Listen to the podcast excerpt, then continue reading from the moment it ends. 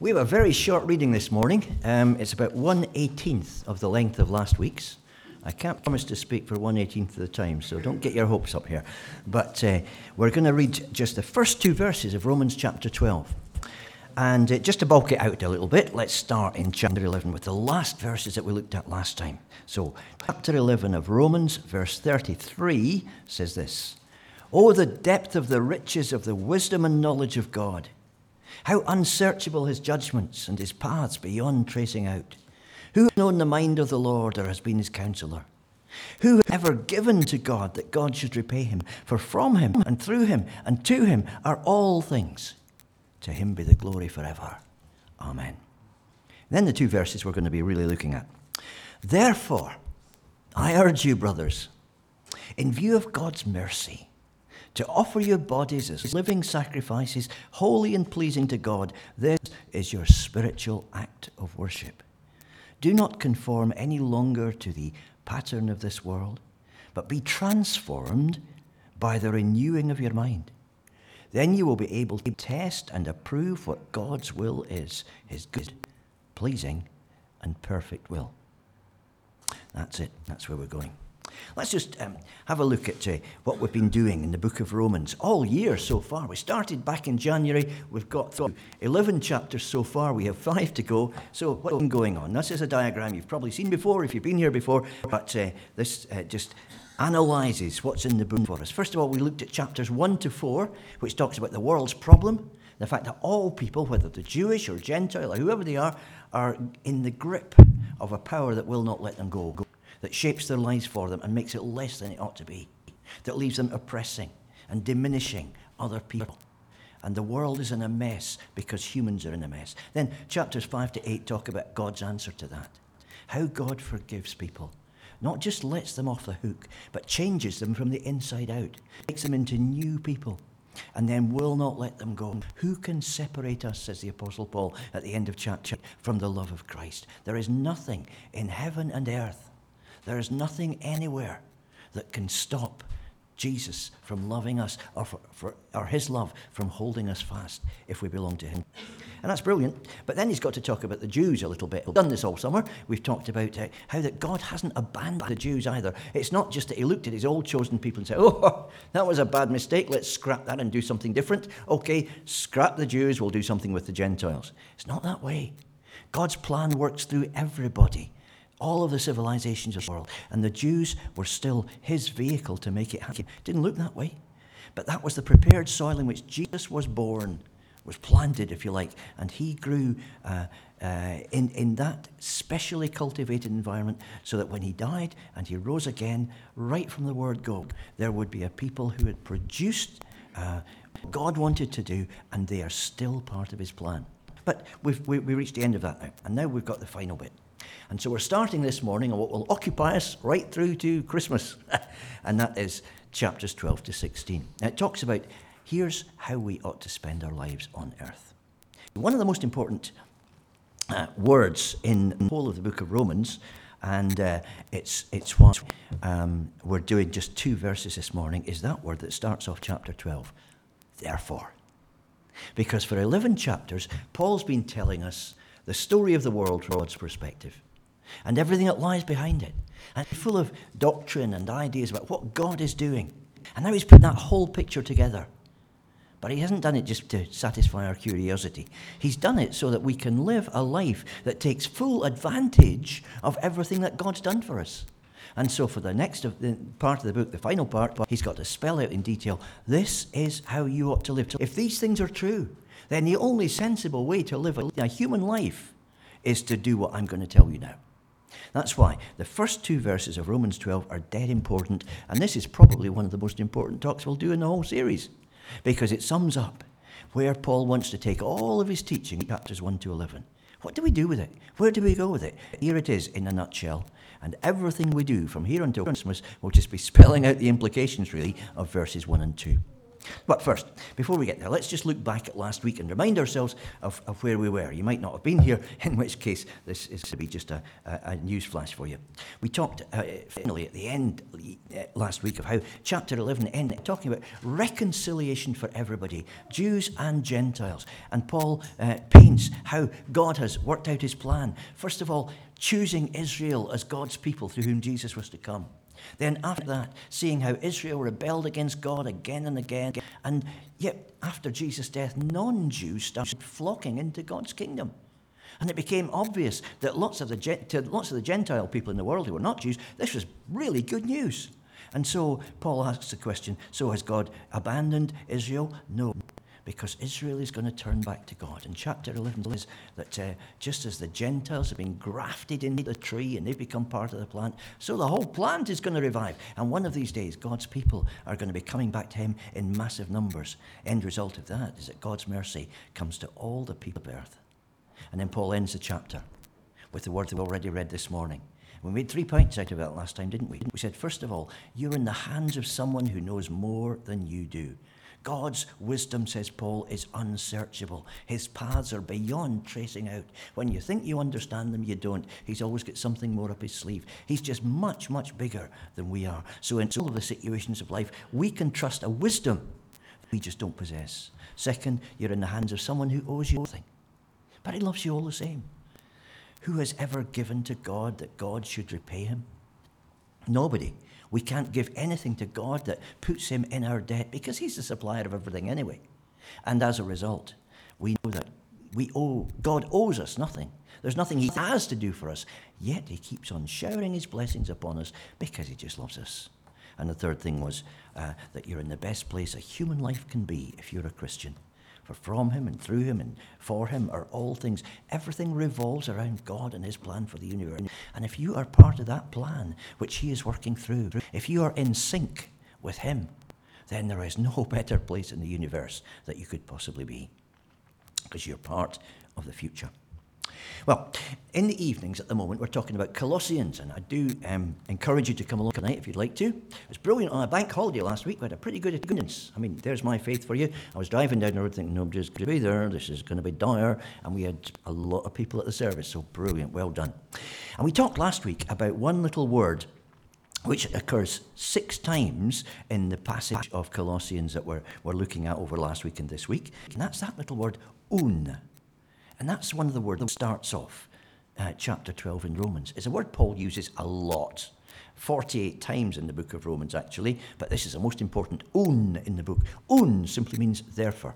I guess, you know, Paul was a preacher who liked uh, expounding an argument, and so I guess this was a word he used a lot when he was preaching. So if you've been listening to the Apostle Paul, you're going, oun, oun, oun, all the time on his way through. It must have been quite interesting.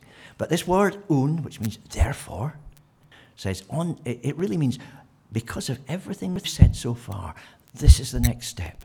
This is where it goes. And that's what Paul's going to be doing in these two verses. And in just two verses, he tells us an awful lot. I think three things in particular. First of all, he tells us what we should do. In view of everything God has done and the mercy he's shown, here's where we go from here. That's the first thing. But second, he also talks about how you make it happen.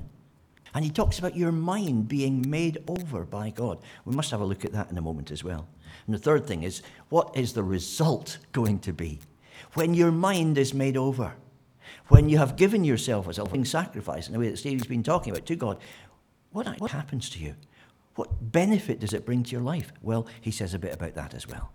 So let's have a look at those three things. That's what we're going to talk about this morning. First of all, there's a whole question of what we should do and this is where he starts off. Therefore, I urge you, brothers and sisters, bit hot this morning, so hope you don't mind, but I'm going to take this off. I won't quite get round to the chair, but I'm going to make myself a bit more comfortable. So, therefore, I urge you, brothers and sisters, in view of God's mercy, to offer your bodies. Now, we wouldn't necessarily notice it in English, but there are several interesting words in there. First of all, I urge you. That's the word parakaleo, which means to call somebody alongside. It's a word that says, I'm insistent about it. I really mean it. And so when he says, I urge you, he's not saying, here are some suggestions that you can apply if you have the time. he's not saying, here are five surefire tips to make your life a little bit better.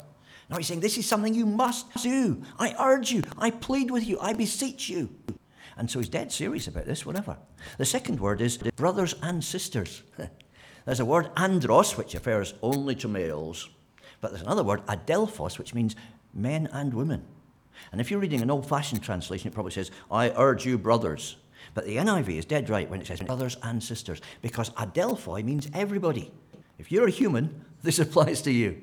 There is no question that gets out of the implications of this verse. It's something we must do, all of us. And Paul really is serious about it.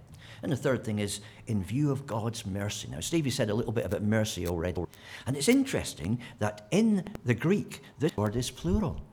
It's not just in view of God's mercy, but in view of God's mercies. Because God shows his mercy in our lives in all kinds of different ways. And Paul's not just talking about the cross and the resurrection, although that's the heart of the whole thing. He's talking about the mercy that God has shown to the Jews down through the years in keeping them going, accepting them as his people when they rejected him again and again and again, rescuing them from Egypt, rescuing them from Babylon, doing all kinds of things with them. And as far as the Gentiles are concerned, He's obviously been hurt to the heart by the way they put up altars to imaginary gods and they've worshipped showers of, of the wind and, and the, the fire and things like that. And he's been hurt He's the creator. Why don't they recognize me? But Paul says in Acts chapter 17, the times of this ignorance God put up with. He didn't say, I am not having people in heaven. Oh, i am finished with the Gentiles. No, he put up with that. He now calls them to repent. And he's shown his mercy in a new way. Jesus has died for everybody. The free gift of God is available to Gentiles, Jews, anybody that wants it. And so the mercies of God cover all sorts of different things. And in your life, you've probably seen God's mercy in many different ways down through the years as well. And so, in view of all of this stuff, says Paul, look at this grand panorama of everything God's done, which is just love, love, love, down through history. In view of that, you must offer your bodies as a spiritual sacrifice. Okay, two more words. First of all, offer. And that's a word which is used for to present before the altar. It's a word that's used in the Greek version of the Old Testament for what you did when you took a sacrifice, a burnt offering or something like that, and you presented it before God. You placed it on the altar in the temple in a particular way so that it was facing towards the most holy place where the presence of God was centered. You, in other words, you put it where God could see it. You offered it in a particular way because you were saying, I am serious about this. I'm handing this over. I'm making this yours and not mine. It's all for you. And so, what Paul is saying is take your body, the physical body that you live in, and make that a sacrifice to God. Just say it's yours. You can use it any way you want. It's up to you now. It's not my body any longer. It's yours. You made it anyway. You've got claims over it. First, because you created it. Second, because Jesus died for it. And so this body is now yours. It will do what you want it to do. And it's a final word, isn't it? Offer your bodies. there were lots of religions around in the first century world that said, you know, the body is not too important. So, you know, you can sleep with who you like, you can do whatever you like with your body, you can get drunk every night, that's okay, as long as your mind is thinking pure spiritual thoughts. Hmm. It's all right. It's disgraceful. You've been sleeping with women all this week. No, but I've been thinking pure. that was all that mattered. And Paul says it's not that way. Your body and your spirit are interconnected. And so, where the rubber hits the road in your life is not your thoughts so much as your body. What do you do with it? So, offer your body as a living sacrifice to God. Now, that's a bit weird, isn't it? A sacrifice. Offer your body as a sacrifice, but a living sacrifice? Well, there are three words that Paul uses in that verse, aren't there? About our bodies being a sacrifice. First is living, the second is holy, and the third one is pleasing, pleasing to God. And so he's saying what kind of sacrifice he means. He's not saying take your body and set light to it. You know, not offering to God. That's very biblical, isn't it? He's not saying that. He's saying first of all, it's a living sacrifice. See, in the days of the Old Testament sacrifices, when you put something on the altar, it was God. You didn't have anything to do with it any longer. And maybe you'd have to come along and offer another sacrifice in future, but that sacrifice had reached the limit of its usefulness. Paul says, no, that's not what God wants. He doesn't want burnt offerings. What he wants is you for life. And so a living sacrifice is, first of all, not once for all. It's something that keeps on being offered again and again. Every time you get up in the morning and say, God, this body is still yours, still here on the altar. still here for you to use. I'm sacrificing myself once again today for the next 24 hours, and it's all yours to take and do what you want with. That's much more challenging, isn't it? If it's a once for all sacrifice, you find your best cow or your best sheep or whatever it happens to be, you put it on the altar and it's gone. Might hurt your pocket for a little while afterwards, but you've done it, you're finished. You are never finished being a living sacrifice. And that's what God has called us to. Second, it's holy. And that means it's not like you were before. The way you know that you are being a living sacrifice is when your life is changing in a way that makes you look more like Jesus. and the more you reflect of God's character, His patience, His love, His joy, His peace, all those things, the more you are living at that sacrifice bit. So you become holy. The holy simply means different, separated, set apart for God. So you're not just watching Match of the Day, although I will admit, Stevie, that last night, 10.20, I gave up preparing this talk and watched Match of the Day instead. So, yeah. I was not very pleased with some of the results, but that is another issue. but anyhow, uh, yeah, you've got to live in the real world. You've got to enjoy things around you, but it's a matter of what's at heart, isn't it? And you're not like you were before. You're just living for a different uh, motivation. As Thoreau once put it, you're living, uh, you're marching to the beat of a different drummer. And your life is set in a different direction from the way it was before, from the way that most people around you are set. What it means to be a holy living sacrifice. How about a pleasing, holy, living sacrifice? That's the third word. Well, what that's telling us, I think, is that you do these things not for any human's benefit. You're not doing it to make yourself feel good. I am being more patient this week because I'm a good person. I'm being strong. Oh, look at the money I just gave away to Ukraine, or something like that. It's not for you. And it's not to impress other people. The people in my church think I'm so holy because I work so hard. Hmm. No, it's not for them, and it's not for you. It's for the Lord. And because you are dealing with somebody who knows you through and through, there can be no dishonesty. There can be no fooling yourself because you can't fool God.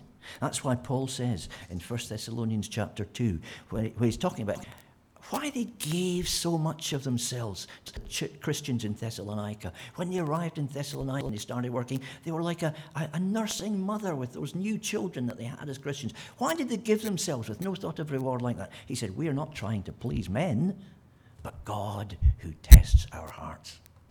And that's the challenging thing about being a living sacrifice, isn't it? That the person you're trying to please is somebody who can be fooled. He tests your heart. He knows exactly what's in there. And so you want to be a holy, living, pleasing sacrifice. And Paul says, you know, that's the only way to be. How does that work out in practice? Well, in the early church, uh, born about 300 years after Jesus, actually, there was a guy called John Chrysostom. And uh, he was the Archbishop of uh, Byzantium, which is now Istanbul. And uh, Chrysostom was a brilliant preacher. And uh, that's why he was called Chrysostom. It's not his surname, you know, he wasn't the son of Mr. and Mrs. Chrysostom or anything. He was called Chrysostom because that means golden mouth. He was an absolutely brilliant preacher. And as a result, most of his preaching has been saved for the last 2,000 years, and you can read it on the internet today. Wonderful thing, the internet. And uh, Chrysostom must have really had a great style and been very persuasive because some of the things he says in his preaching, I would never get away with and he knew how to kind of criticize people with a smile on his face.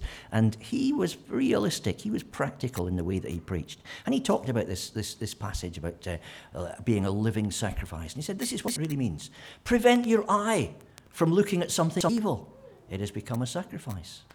Do not let your tongue say something shameful, it has become an offering. Do not let the hand perform a lawless action, it has become a whole burnt offering. Yet these things are not good enough. We must also perform good works. It's not just reactive, it's proactive as well. Let the hands give alms. Let the mouth bless those who abuse. Let the hearing devote itself continuously to listening to divine speech. For sacrifice is the first fruits of all other actions.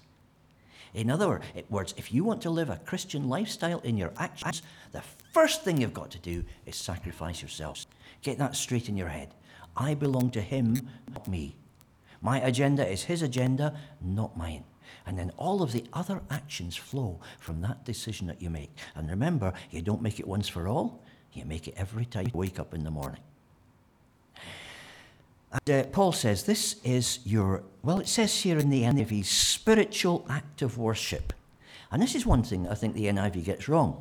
It is true that some people have translated the word spiritual that you read there as spiritual, but that's not really what the word means.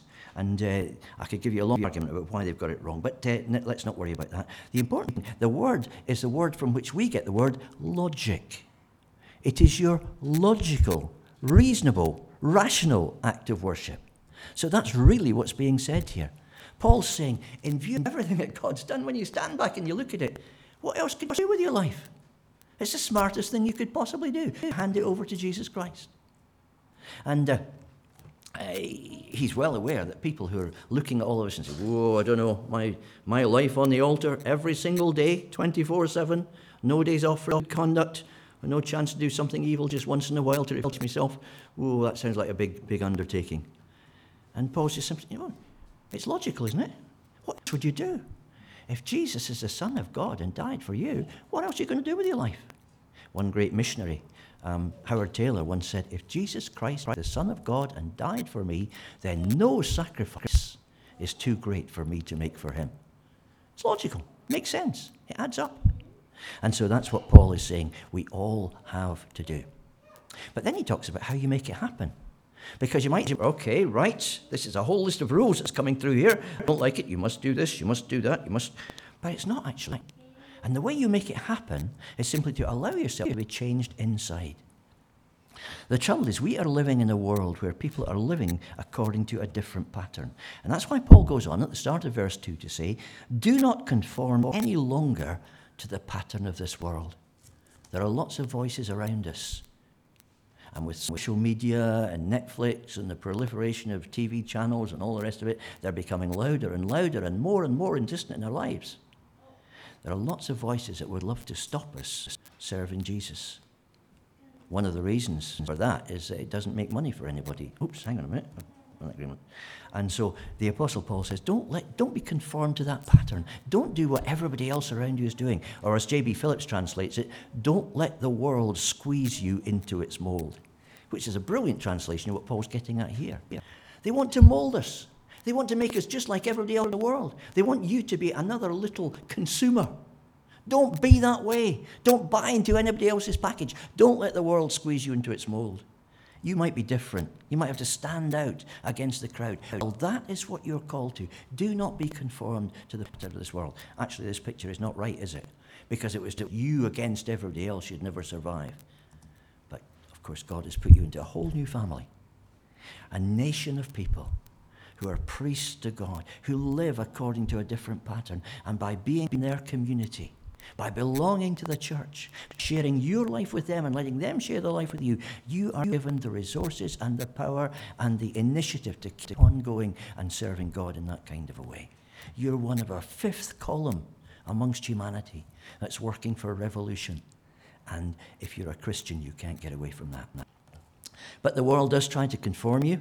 Uh, one example that I've noticed this weekend uh, in the, the, the Times uh, Saturday interview yesterday was an interview with Soma Sara. I don't know if you've ever heard of her, but she's 22 years old. She's a graduate who's uh, had an interesting teenage experience at school of sexual harassment, slight abuse, that kind of thing. And she started an organization two years ago called Every, Everybody's Welcome inviting people who are at school, teenagers and pre teenagers too, to write in and just tell her about their experiences of being harassed sexually at school.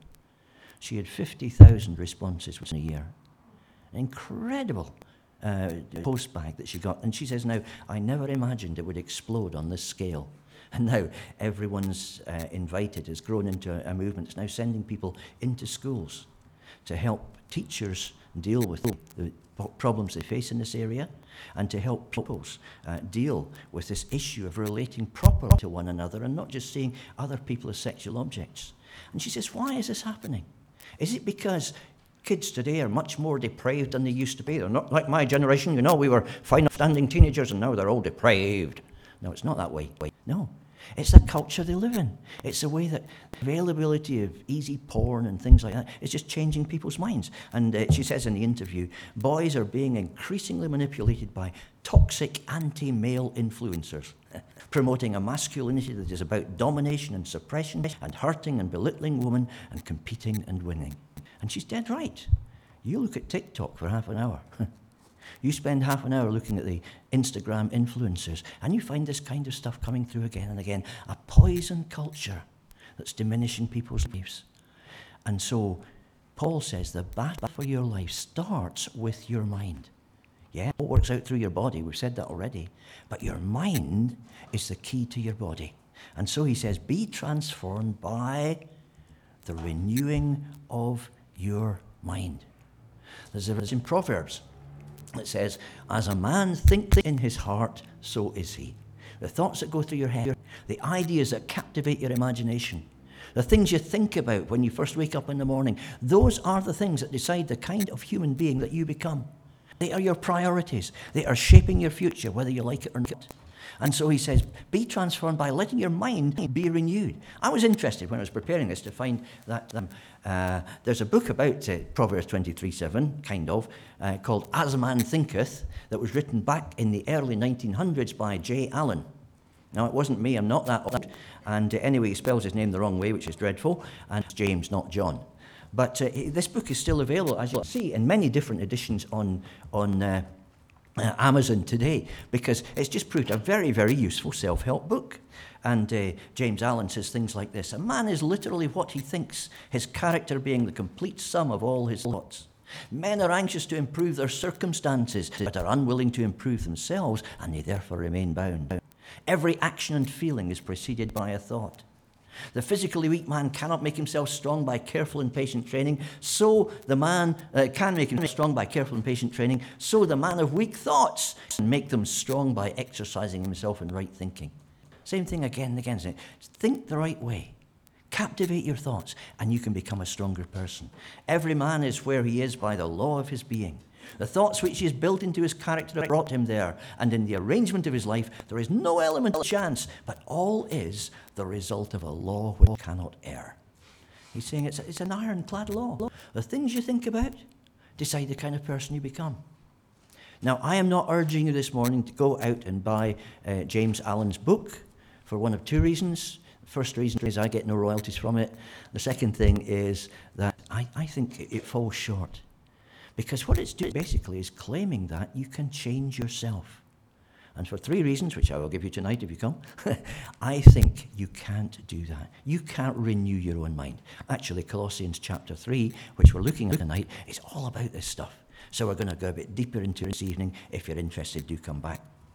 But uh, basically, what he's saying is, is, is, is correct that it's your thoughts that control your life. And so, if your mind can be renewed, if you can start thinking in the right way, if you can let Jesus become the center of your imagination, then you're going somewhere. It means allowing enough of the Bible to filter through into your life that it starts changing your opinions on things. So that you start seeing the world with God's eyes rather than just your own.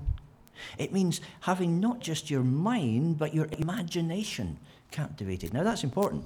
Because many of us grow up knowing in our minds the commands of the Bible. I should be like this. I, thou shalt not, do not do this. And we have a whole list of do's and don'ts that we get from Sunday school onwards that are firmly implanted in our brain. But real Christian thinking starts when imagination is taken over. When you start seeing not just the rules, but also the spirit of them. What God is doing, the beauty of what He wants to do in your life the awesome nature of what He wants to do in the universe. And when you become part of that in your imagination, then you've got no place for other things that might come in, small agendas that might, might control the whole thing.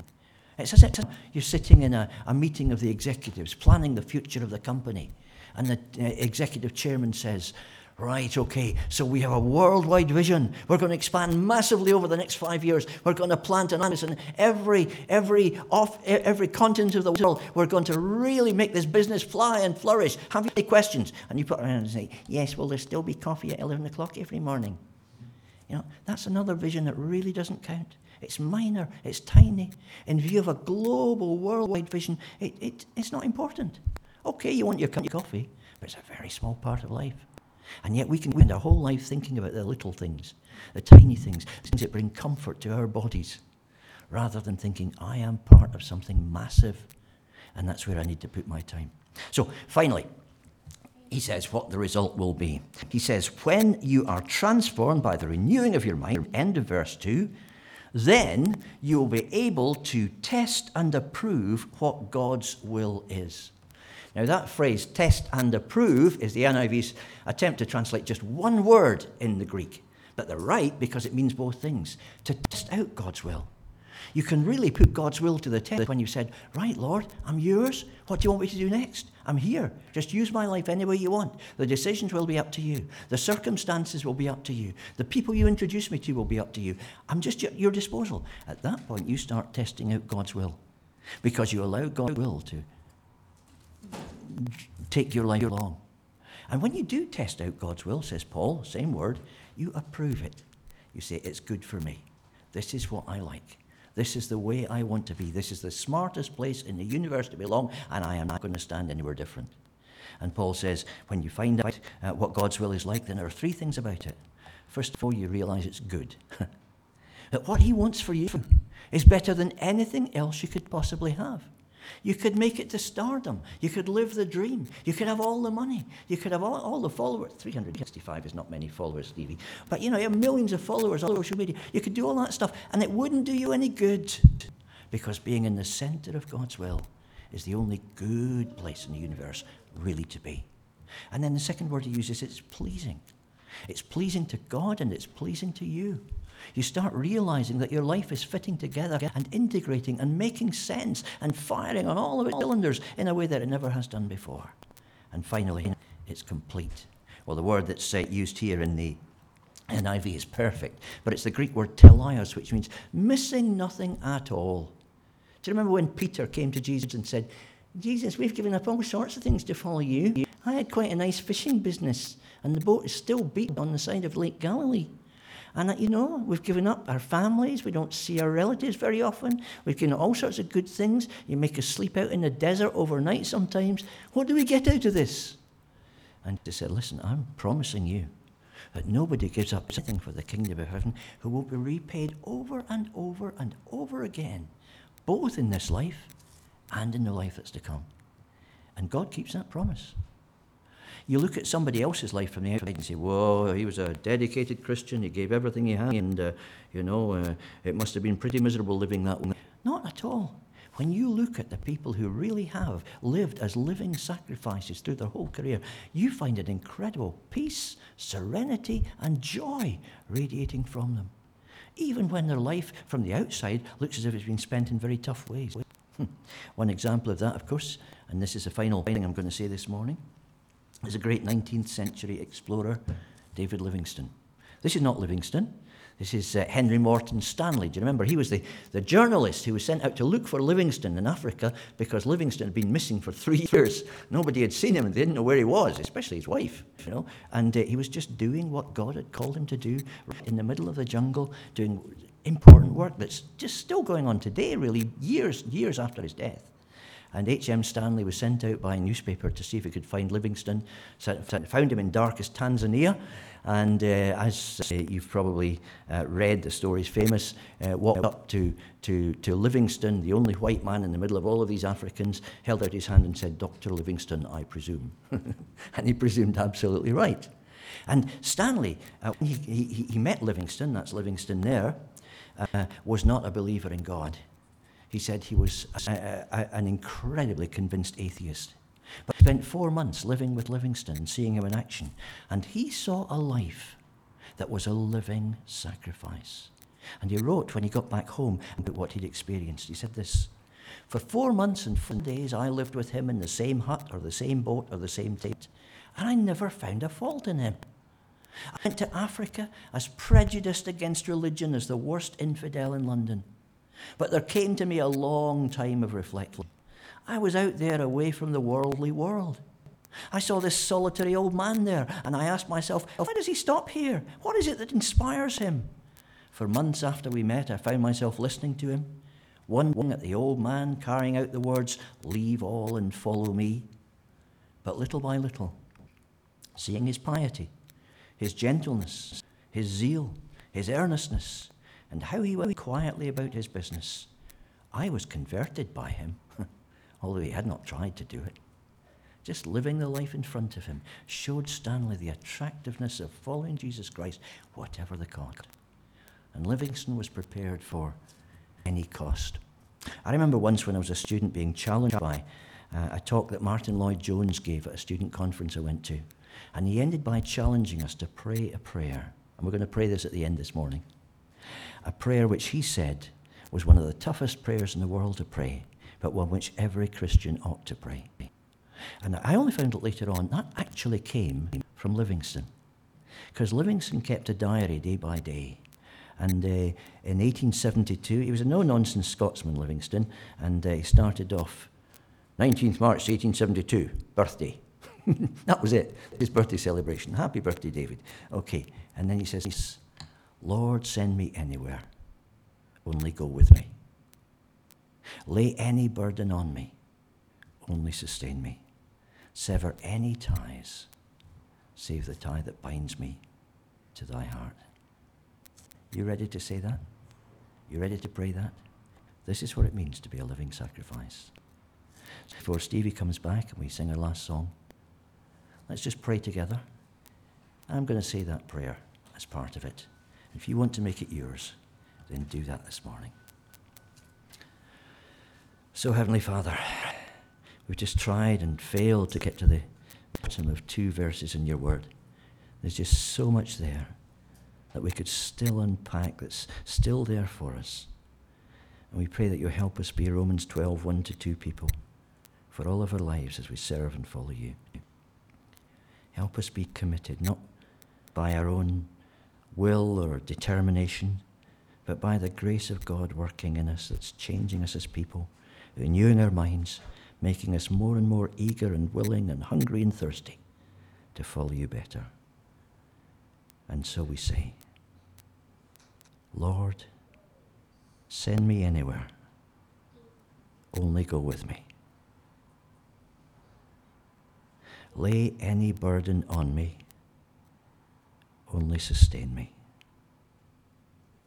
Sever any ties, save the tie that binds me to thy heart. Hear what we say, Lord. Take it seriously because we are serious.